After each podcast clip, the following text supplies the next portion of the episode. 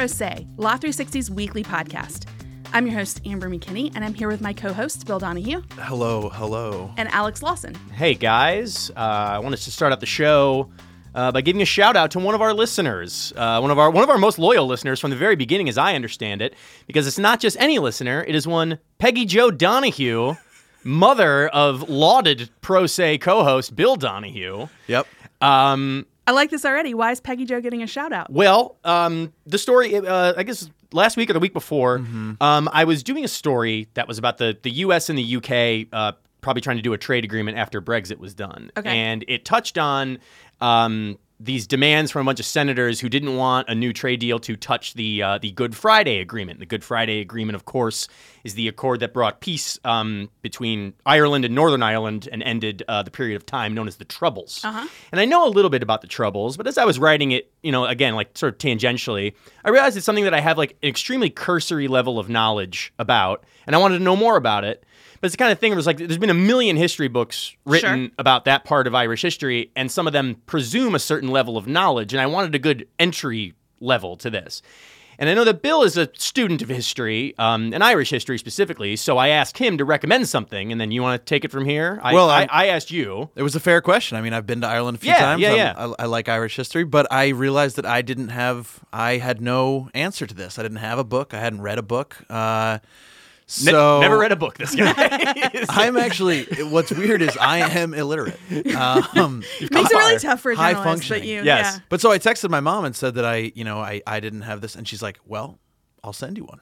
I'm, I'm. What, what's your? Uh, let, let's go right now." I think And you so- called it like peak mom behavior or something. Not not even making a recommendation. She was like, "Well, I'll send you one." Like right to to the I mean. It was great. And then th- three days later, it arrived at the office. Yes, I Um, have it here. I have it here. I would like to say, Yeah. Mom, uh, it's a it's a heavy book. I hope you didn't bankrupt yourself on postage. I was Uh, yeah. That that's it's very kind of you. It's called Home Rule in Irish History from 1800 to the year 2000 by uh, a writer named Alvin Jackson. I haven't cracked it yet. I'm finishing some other things, but just wanted to thank Mrs. Donahue. Appreciate it. Appreciate the uh, the thought. I really love everything about the story, top to bottom. Yes. But I also love that that's. I- I would like to just put a general shout out for a thing I want and have someone just sh- send it to the office. That's so nice. Well, your, your mother's very considerate. Like I say, like didn't just make a recommendation. Send it. Is this is this from her collection? I believe- Yeah, I believe it I would is, say it looked like. I mean, this is I, this is on loan from the Peggy Joe Donahue collection. This is also great because my only knowledge of the Troubles really is from uh, Derry Girls on Netflix. That's about it. Yeah, That's I mean, like you say, there's all kinds of entry points, and I'm glad to just have a nice, good history book to do with. So Yeah. thank you again, Mrs. Donahue. I, I, I really do appreciate it. Uh, uh, there's no good way to segue away from such a charming story, which I like so Yeah. much. But I will tell people what's coming up later in the show. We're going to have RJ Vogt on. He's our Access to Justice reporter. And he's talking about this um, thing I think is kind of weird that I'd never heard of that cops can Photoshop mugshots. And that leads to all sort of ethical questions about whether that's good or bad and, and what's going on there. So he's going to break it down for us. But before then, we uh, the the big news of the week was the um, the the arrest of a a Silicon Valley bigwig, a, uh, a former star engineer at at first at Google, then at Uber, who um, he was arrested this week for stealing this uh, something like fourteen thousand documents from from Google about self driving car technology, which. I don't think it need we don't need to go into too deeply that that's obviously a big thing that people are you know whoever's going to be on the ground floor of that is going to make a lot of money in the next uh, few decades. Um, but so it it it's it's obviously a huge technology, but it's also you know this case we've been watching it for two years. It's Yep. it's it this the arrest comes after this civil case and. Um, you know, it's such an interesting story of just like the inner workings of these Silicon Valley companies, and um, but then also just this this really interesting legal question about you know the interplay between civil cases and criminal cases. It's a it's a fascinating story. I love so many things about this case. I, like you said, it's really fascinating, and you've followed it really closely, along with some of our team out in California that's been on the ground at some of these um, court proceedings. But tell us about this guy in particular, because that's what's happening right now. So his name is Anthony Levandowski, and he was the um, you know he was a he was a sort of a whiz with self-driving car technology even before any of this started. When he was a he was a grad student at Berkeley, and and um, so he joined Google in the late 2000s, and he was working on uh, their self-driving projects, which I think was Project X first, and then it became Yeah. Waymo. They later spun off Waymo as sort of an independent subsidiary of of Alphabet, their parent company. Um, but so he worked on this technology called lidar, which is a acronym that's that's it's it's basically the light sensors that are on the front of a car that that guide a, an, an autonomous vehicle. Um, so in 2016, getting to sort of our story, Levandowski left to form his own company. Um, it was a company called Otto, which is uh, a, they were self-driving trucks was the was the planned product, and um, uh, you know, it's not that weird of a thing. I mean, Google has this huge footprint in Silicon Valley, and people start their careers there and then bounce somewhere else, and it's a you know that's a big part of that culture. Um, but the thing where it gets a little unusual is that right after he left and founded this separate company, um, Otto was almost immediately gobbled up for a, a reported $700 million by Uber, Mm-hmm. which at the same time was developing its own rival uh, self driving car technology. They had the whole thing in Carnegie Mellon in Pittsburgh. It was Yeah. So it, it, it didn't look great what yeah. had gone down. Yeah, and we talked um, about the the lawsuit that that sprung up from this, but just to remind us, I remember. So I mean, he so he gets his company gets scooped up by Uber. Can't imagine Google's too happy. What happens next? No, so in early 2017, uh, Waymo sued Uber for the theft of trade secrets, a civil lawsuit, um, saying that Levandowski had downloaded this huge trove of proprietary information before he left onto his laptop. Again, like I said, it was like 14,000 documents. Um, uh, basically, they accused Uber of trying to shortcut this process. They said that we've been working on this for for like eight years, and we've put all this mo- money and time into it. And you basically hired away one of our people with a you had know, all this proprietary with- with, all this stuff, proprietary yeah. info. So, um, but you know, I've been careful in my wording here. The the the lawsuit did not name Levandowski. He is written throughout it. He is at the center of it.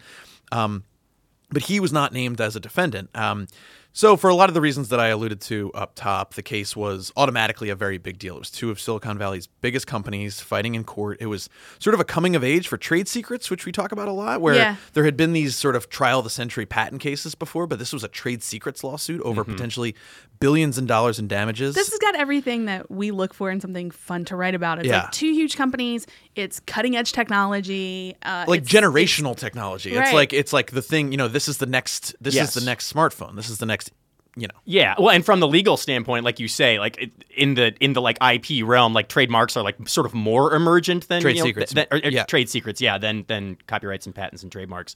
So it's like got that angle too. Yeah. But like you say, so we have this, um, you know, civil battle between these two companies, and it's obviously a lot of money and a lot of interesting technology at stake. But it's not a criminal thing yet, and that's how we, we got there this week. No, and, and that's what makes it that's what makes this so interesting is that we were following along beat by beat with this civil case that was being litigated, but we kept getting these little um, sort of like wisps of of that there was maybe something Yeah. criminal going on underneath. Um, so at one of the very earliest conferences in the civil case, um, Levandowski had attorneys there because he obviously was named throughout the, the thing. So he's not named as a defendant, but hi- his attorneys are there as this non-party yeah, player. Um, and his attorneys invoke his Fifth Amendment rights. Ah. Um, which you don't expect. uh, quote, given the nature of the allegations in this case, we recognize that there's a potential for criminal action. so this was like weeks after the case had been filed. Yeah, one yeah. of the first. And I will say, we're going to talk about him again, but Judge William Alsup was the is the judge presiding over this case. He's a very It's I- like I- we've hit Law 360 bingo with this one. definitely. but he's a yeah. character, and he was, you know, he was saying like, like your your your client's in a lot of mess. Like this is a, in a lot of trouble. This is a problem for you. And Yeah. like, um, but so anyway, so a few months later, Alsup um, took this extremely unusual step, at, and at the time, seemingly sort of out of nowhere, of uh, asking the U.S. Department of Justice to launch a criminal investigation into what Waymo said Uber had done. Um, uh, he said he had seen compelling evidence, including signs that uh, that Levandowski and Uber had planned for Otto to be acquired before, you know, that, that Yeah. this had been some sort of scheme. Um, and then in November, on the eve of trial, it had been months since we had gotten this, um, the, the judge recommending this criminal probe, and you know we weren't going to know anything about that. That happens in sort of in secret. Um, we're right on the edge of the trial, and the judge says, "Wait a second! I've been forwarded a letter um, that had been sent by a former Uber employee." That detailed all these different bombshell accusations against Uber that were pertinent to this case. That they had, you know, separate servers for various things that they like for um, to to shield it from discovery and and Yeah. all sorts of other like really bombastic claims that would have been pertinent in discovery in this case that hadn't been turned over Yeah. to Waymo. That disclosure eventually delayed the trial by like two and a half months. We didn't have a trial till February of 2018. Mm-hmm. The source of that letter, federal prosecutors who had Ah, turned yes. it up during the course of their investigation into it. They were very cagey about it. You know, they didn't say much, but Yeah. um, quote, in the course of the United States pending criminal investigation. So at that point, we knew there was a criminal investigation yeah, you- underway. yeah, you can see it in the negative space of the court filings of the of the civil case. Exactly. Yeah. You couldn't write up until this point a more compelling narrative if you were just writing a screenplay. Yeah, But right. we did get a wrinkle here. Right around that time, the case just settled. The civil one just Yeah, we got sort of a uh, to use your analogy, we sort of got like an intermission um, Yeah. in the case. Uh, it was so right as the trial got underway. There we had a few days of trial, um, and it was you know it it was it was this huge trial that everyone was watching. We had somebody in the courtroom. It was a lot of media attention, um, and then bam, uh, Uber uh, agrees to pay two hundred and forty five million dollars to settle the case, make it go away, which in hindsight maybe makes sense because you know uh, who, who knows but um, Yeah. uh, our Cara Bayles uh, was in the courtroom for it and had some really great color um, when judge the judge quote elicited an audible gasp from the courtroom when he announced the remember settlement this. and excused the jury Yes. I mean, there was an audible gasp between us here Yeah. in the newsroom just when We were all ready to talk Cara about it, filed. and then- yeah. oh that's right i forgot about that we were gonna that oh was, yeah, this this is- was the whole show. Yeah. Yeah. and then it was like, well, okay. yeah Um, but anyway, it didn't end there, as we now know. Right. So I mean, we, you know, the case goes away, and um, but there was still this lingering feeling of like, well, we know that a criminal investigation was underway, and at the during the trial, the question was whether or not they were investigating Levandowski or whether they were investigating Uber or Right. both or what. Um, so I- you know. Right when this happened, I wrote a story where I talked to a bunch of former U.S. attorneys, where it was like, well, d- does it matter that that they settled their private case? And to a person, they all said like, no, not at all. Like that, if anything, they they like they have way better investigative tools. They are, you know, if they if they sniffed something and they're going down that road, the fact that Uber and Google had made nice was not going to stop that Proceeding on a new track now. investigation. Um, and I mean, cr- th- we talked about this a little off the air, but like criminal criminal trade secrets cases are pretty rare. Yeah.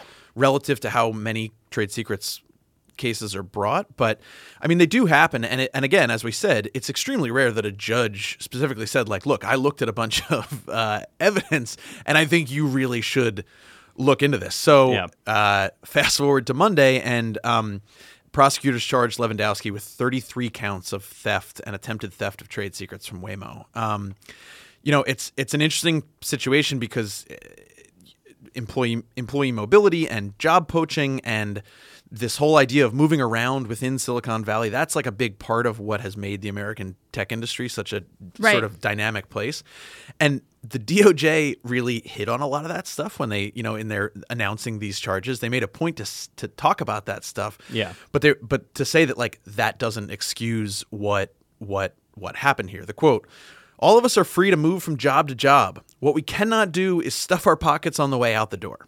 Yeah. Um, So it, you know, it's it's that those kind of things th- they form more interesting questions when they're in you know more gray areas. But Definitely. here it seems like pretty tough fact pattern for, for. It does. I mean, we've painted a, a really bleak picture for how things may go for him. Does he have an attorney that's said anything? Has he said anything himself yet? Yeah, his attorney, um, who it's the same guy who in the as I was I was going through the transcripts from years ago when I pulled that quote about um, him invoking his Fifth Amendment rights. Um, same guy. Uh, Okay. All these, you know, a year and a half, two and a half years later. Um, but uh, the quote was, "The case will eventually show that quote." That Anthony did not steal anything, not from Google, not from anyone. Period. So we will see. It see is a uh, yeah. It's it's certainly going to be the next phase, like you said, like I said earlier. The uh, we're getting the the final act of this case that we've been tracking for a long time. Yeah. Um, so the other uh, big sort of legal story, um, apart from the from the Levandowski thing, I think was this um, uh, this uh, verdict or th- this uh, this ruling in the opioid trial that's going on in Oklahoma, and it was really a um, uh, really a watershed moment for these many different legal battles we've been talking about with regard to the opioid crisis. Uh, on Monday, I say, there was a uh, federal judge in Oklahoma who ruled that Johnson and Johnson basically directly caused the state's opioid uh, epidemic and ordered Johnson & Johnson to pay $572 million for basically deceiving doctors and patients about the safety of the narcotic painkillers that it, that, it, that it makes. Yeah, we've talked about opioids a lot on this podcast because there's a lot of different lawsuits that have been filed trying to sort of beat back the the things that led to the epidemic in the U.S. But why is this one in particular, like you said, like a, a bit of a watershed here? Yes. So there are uh, like I said, there's been a bunch of cases that have cropped up. We've talked about many of them on the show. Um, there are more still waiting, but many of them so far have ended in settlements. Yeah. Um, uh, uh, Purdue and uh, Teva Pharmaceuticals were actually in this case that we're talking about right now. At an earlier stage, they settled. Johnson and Johnson was the only one left. Mm-hmm. Um, but so I mean, we we have not had any kind of formal judicial statement about the, the the culpability, if any, of drug makers in the you know opioid crisis, and now we have it. Uh, we have this judge, um, Thad Balkman, um, who made this ruling and says says yes, you Johnson and Johnson, it is you who is responsible for this addiction crisis, you know, in our state, and now you have to pay. Um, the legal arguments were pretty simple. Um, they the Oklahoma AG's office basically just said that the crisis is obviously driven by doctors who were prescribing opioids too often and to too many people, and that the reason that they did that is because J and J and its many subsidiaries were very dishonest about uh, the addictive nature of the drugs, and they poured in just a bunch of money to like sort of sway doctors groups and advocacy groups and things like that. Um, this was uh, he actually. Uh, it was uh, before he delivered his opinion. He made a statement from the bench. Uh, this is Judge Balkman. My judgment includes a finding that those actions compromise the health and safety of thousands of Oklahomans. Specifically, defendants caused an opioid crisis that is evidenced by an increased rates of addiction, overdose deaths, and neonatal abstinence syndrome in Oklahoma. So that's pretty plainly um, Yeah. putting it right at the feet of this, you know, huge drug maker, which Yeah. is a, which is a big deal. I feel like we're seeing sort of the tide turning in, in where we are with some of these because we've seen executives going to jail for activities from like pharma companies. Yes. Um, and now we have some judges, like you said, clearly stating from the bench that pharma companies can be on the hook for this stuff. Um, so let's talk about the cash here. Yeah. Uh, is, 572 million sounds big, but is it big? Yeah, um, it's. I mean, it's. I would like to say it's big. I was just gonna say it is. It is categorically an enormous amount of money. Well, you know what I mean, though, Yes, I right? do. I, mean, in the scope of what's going on Yeah, here, yeah, it's, yeah. it's a nationwide epidemic. Yeah, I mean the, the the first sort of beyond the news stories about the verdict itself, the next sort of round of news stories was about how Johnson and Johnson's stock actually went up after this uh, uh, ruling came down, and that is That's, because uh, crazy. Well, well, it's because um, a lot of sort of people who play the market and follow things like that thought it was going to be a lot higher. They thought they were going to be on the hook for about like two or three billion dollars, Right. And so you know it, it, it sort of tanked at that time, and this allowed it to sort of rally back up, but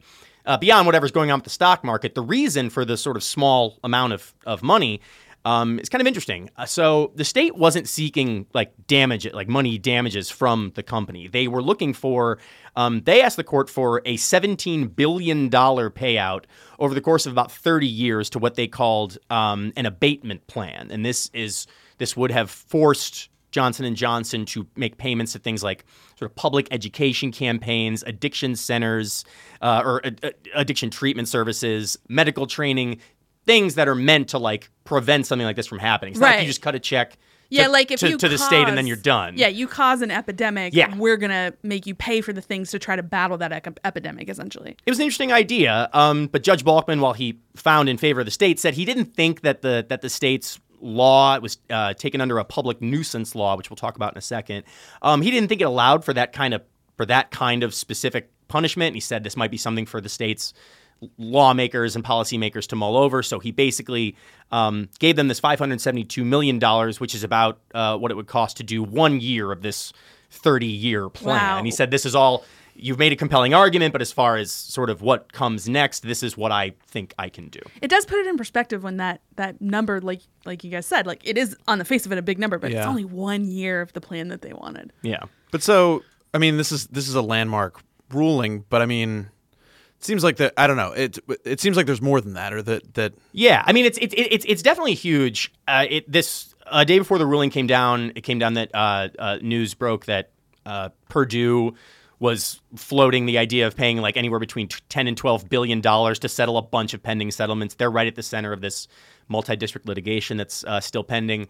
So it's de- like it's definitely a big deal that a judge said this. But um, there are a few unique factors that um, Jeff Overley wrote about, our, our senior uh, uh, healthcare reporter um, which is basically that this is very unique to Oklahoma in the sense that it was tried under Oklahoma's public nuisance law, mm-hmm. and he the the judge basically accepted the state's framing of that law in a pretty unusual way. People were kind of surprised by this.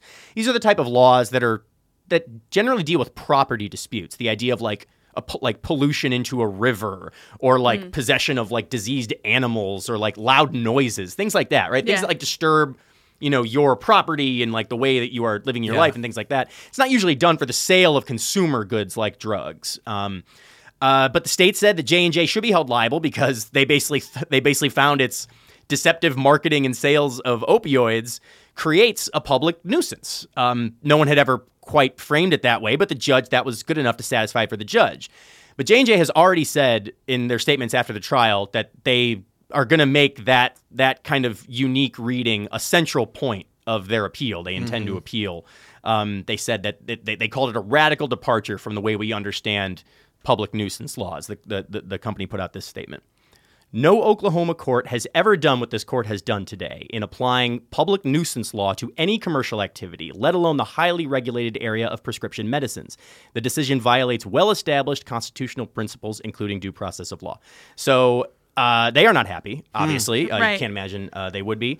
Um, so they're going to appeal this, and that's will that will run its own course. Um, whenever a judge, you know, develops a new reading of a law, there's always the the the tricky matter of if other judges uh, who outrank him will agree. Well, sure. you, you mentioned earlier the MDL, which yes. I think it can be confusing to sort of frame this in the bigger picture. Does this have any impact on that? Yeah. So the MDL, there's a multi-district litigation in Ohio that's pending. They're set for a trial in October. Like Which is basically cases from all around the country. Yeah, there, there's yeah. like 2,000 cases. Yes, there's like 2,000 cases pending. Uh, Purdue's at the center of it, a couple other drug makers, and that is sort of seen as, um, you know, that, that that will obviously be whatever comes of it is the biggest in scale type of decision right. we could get in this regard. Um, but the contours of that of that case are still taking shape. They don't like you know we're trying to decide the sort of best course of action to make these arguments. Mm-hmm. Um, uh, the Oklahoma AG used this this sort of very creative argument and got a favorable ruling. It will be interesting to see if they want if the prosecutors in Ohio who are you know pursuing that case try to take the sort of same gambit and see if they can come away with a with a similar ruling.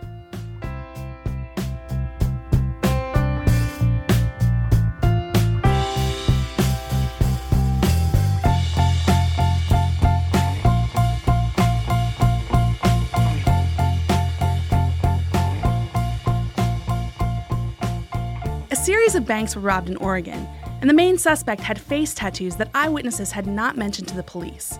So the police photoshopped them out before the lineup.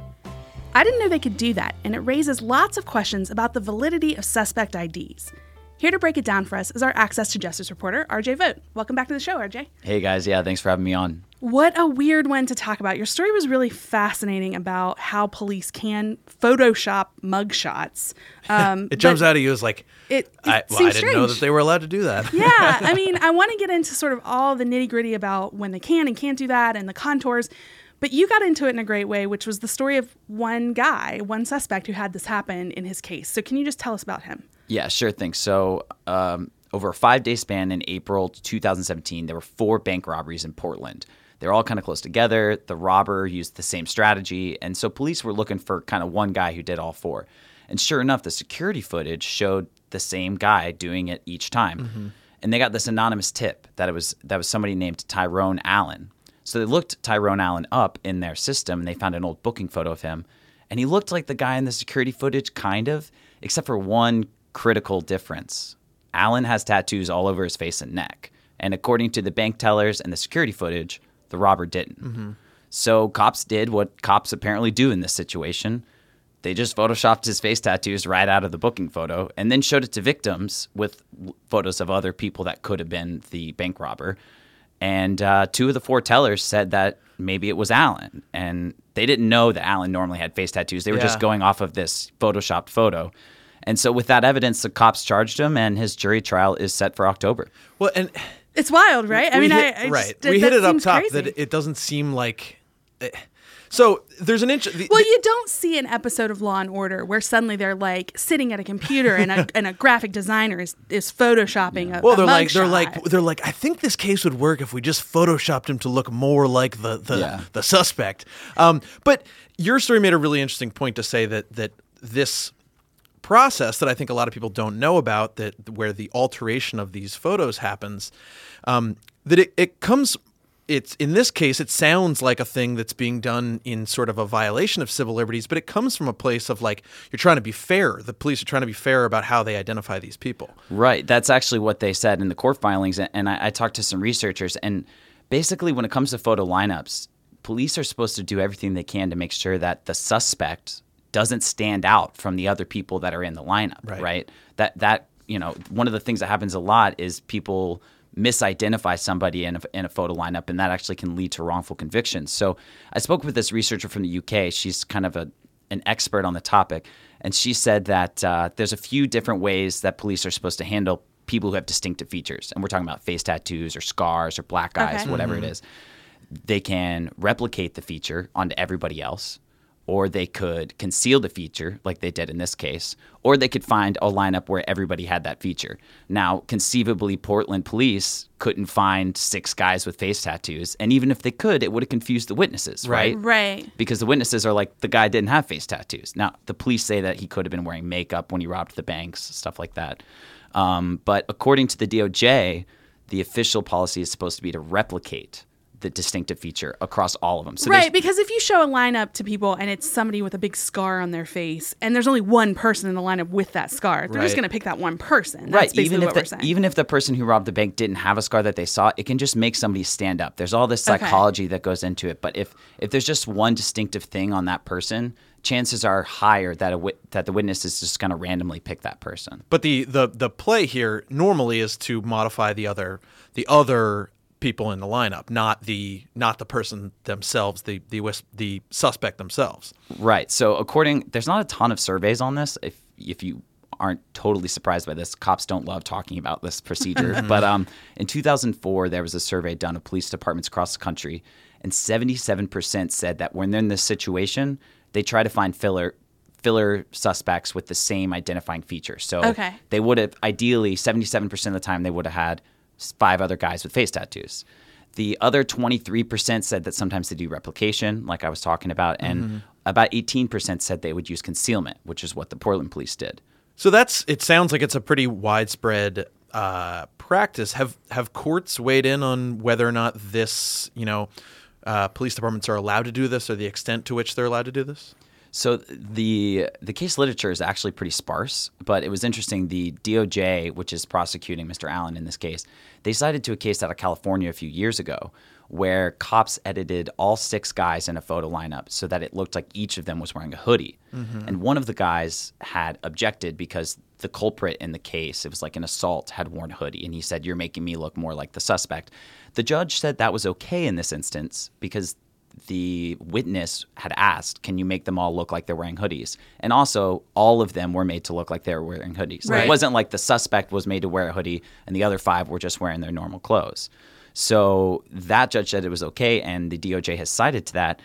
The attorney for Mr. Allen, however, pointed out that that's a completely different scenario. All Sure. six of them were altered. It wasn't just Yeah. one suspect being altered. And also, it's different um, because it is a- sort of adding an article of clothing too. I mean, this this is literally like taking away distinguishing things on his actual face, which seems a little different. Yeah, that, there's definitely the aspect of it, it is a it is an identifying feature, and as, as his attorney has pointed out, the fact that none of the witnesses mentioned the robber. I mean, they were all face to face with this guy for like 20 seconds to Yeah. a minute being Right. robbed. They would have noticed if he had a face tattoo. So Right. so taking that away is like a huge determining factor in his in his um, charge. So this is an open case that we're talking about here, and we've sort of laid down the groundwork of police can do this, but it's a little unclear whether or not they cross a line here.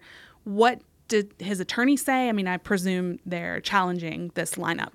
Yeah, well, the interesting thing was that nobody told Mr. Allen or his attorney or even the witnesses when they were making the ID that the photo had been altered. It wasn't until discovery was proceeding that his attorney was looking at all the papers and realized the photo that they showed the witnesses didn't have tattoos. And he went back and found the original photos and saw it did have tattoos and, and put two and two together and was like, somebody's been photoshopping. So he That's a real like Matlock moment where you're Yeah. like Yeah. in your case files and you're like, wait a minute. Yeah, totally. And so he immediately filed a motion to suppress the evidence. And this is the main evidence that they have Yeah. for this for this case. So he filed the motion to suppress the evidence. They had a hearing in uh, earlier in August.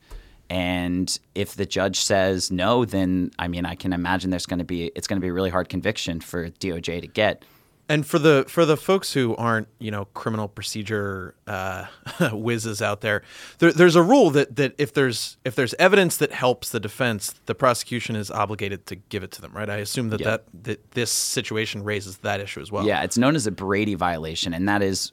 I spoke with a uh, ACLU representative from Oregon, and he said that that's one of the things they're really looking at in this case is was there could there have been a Brady violation? The fact that the prosecution edited this photo to make him look more like the suspect, even if the judge says, you know what, this is standard. There's a DOJ manual on this. They were trying not to make him stand out, mm-hmm. and so even if that is okay on on a whole nother level, there's this concern of shouldn't they have told the attorney Right. so that he could make a case Right. sooner that you know you've made him look more like the suspect. This isn't fair. And we're talking about one man's case, which is a really interesting illustration, but it did make me think like, first of all, I didn't know before reading your story they can even do this.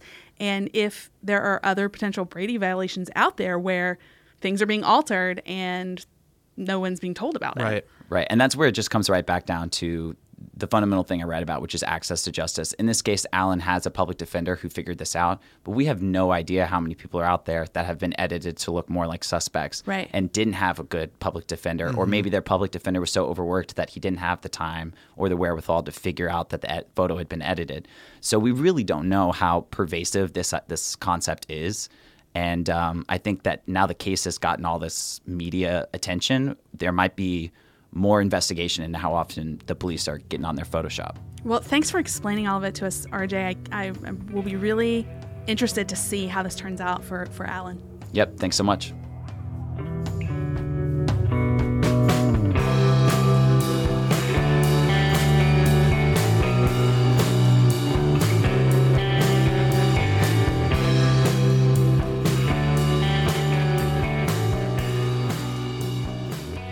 Guys, we've had a really packed show, so I think it's time for us to wrap it up today. Yeah, I gotta go. I got. I have some reading about Irish history to do. I gotta so go give gotta- my mom a call. So Yes. yeah, we all have things to do. That Um, goes for everybody. Everybody give your mom a call. Not your mom, Bill, but eh, but Right. your your your respective mothers. Yes. all right, thanks for being with me, Bill See you again next week, guys. and Alex. Thank you. We also want to thank our producers, Kelly Marcano and Stephen Trader, our guests this week, RJ Vogt, and contributing reporters, Dorothy Atkins, Daniel Siegel, Emily Field, and Jeff Overley. Music for the show comes from Silent Partner and Little Glass Men. The show is available anywhere you listen to podcasts. Please make sure to subscribe, leave us a written review, and give us five stars. That helps other people find Pro Say. If you want to know more about anything we've talked about today, check out our website. It's law360.com slash podcast. Thanks, and join us again next week.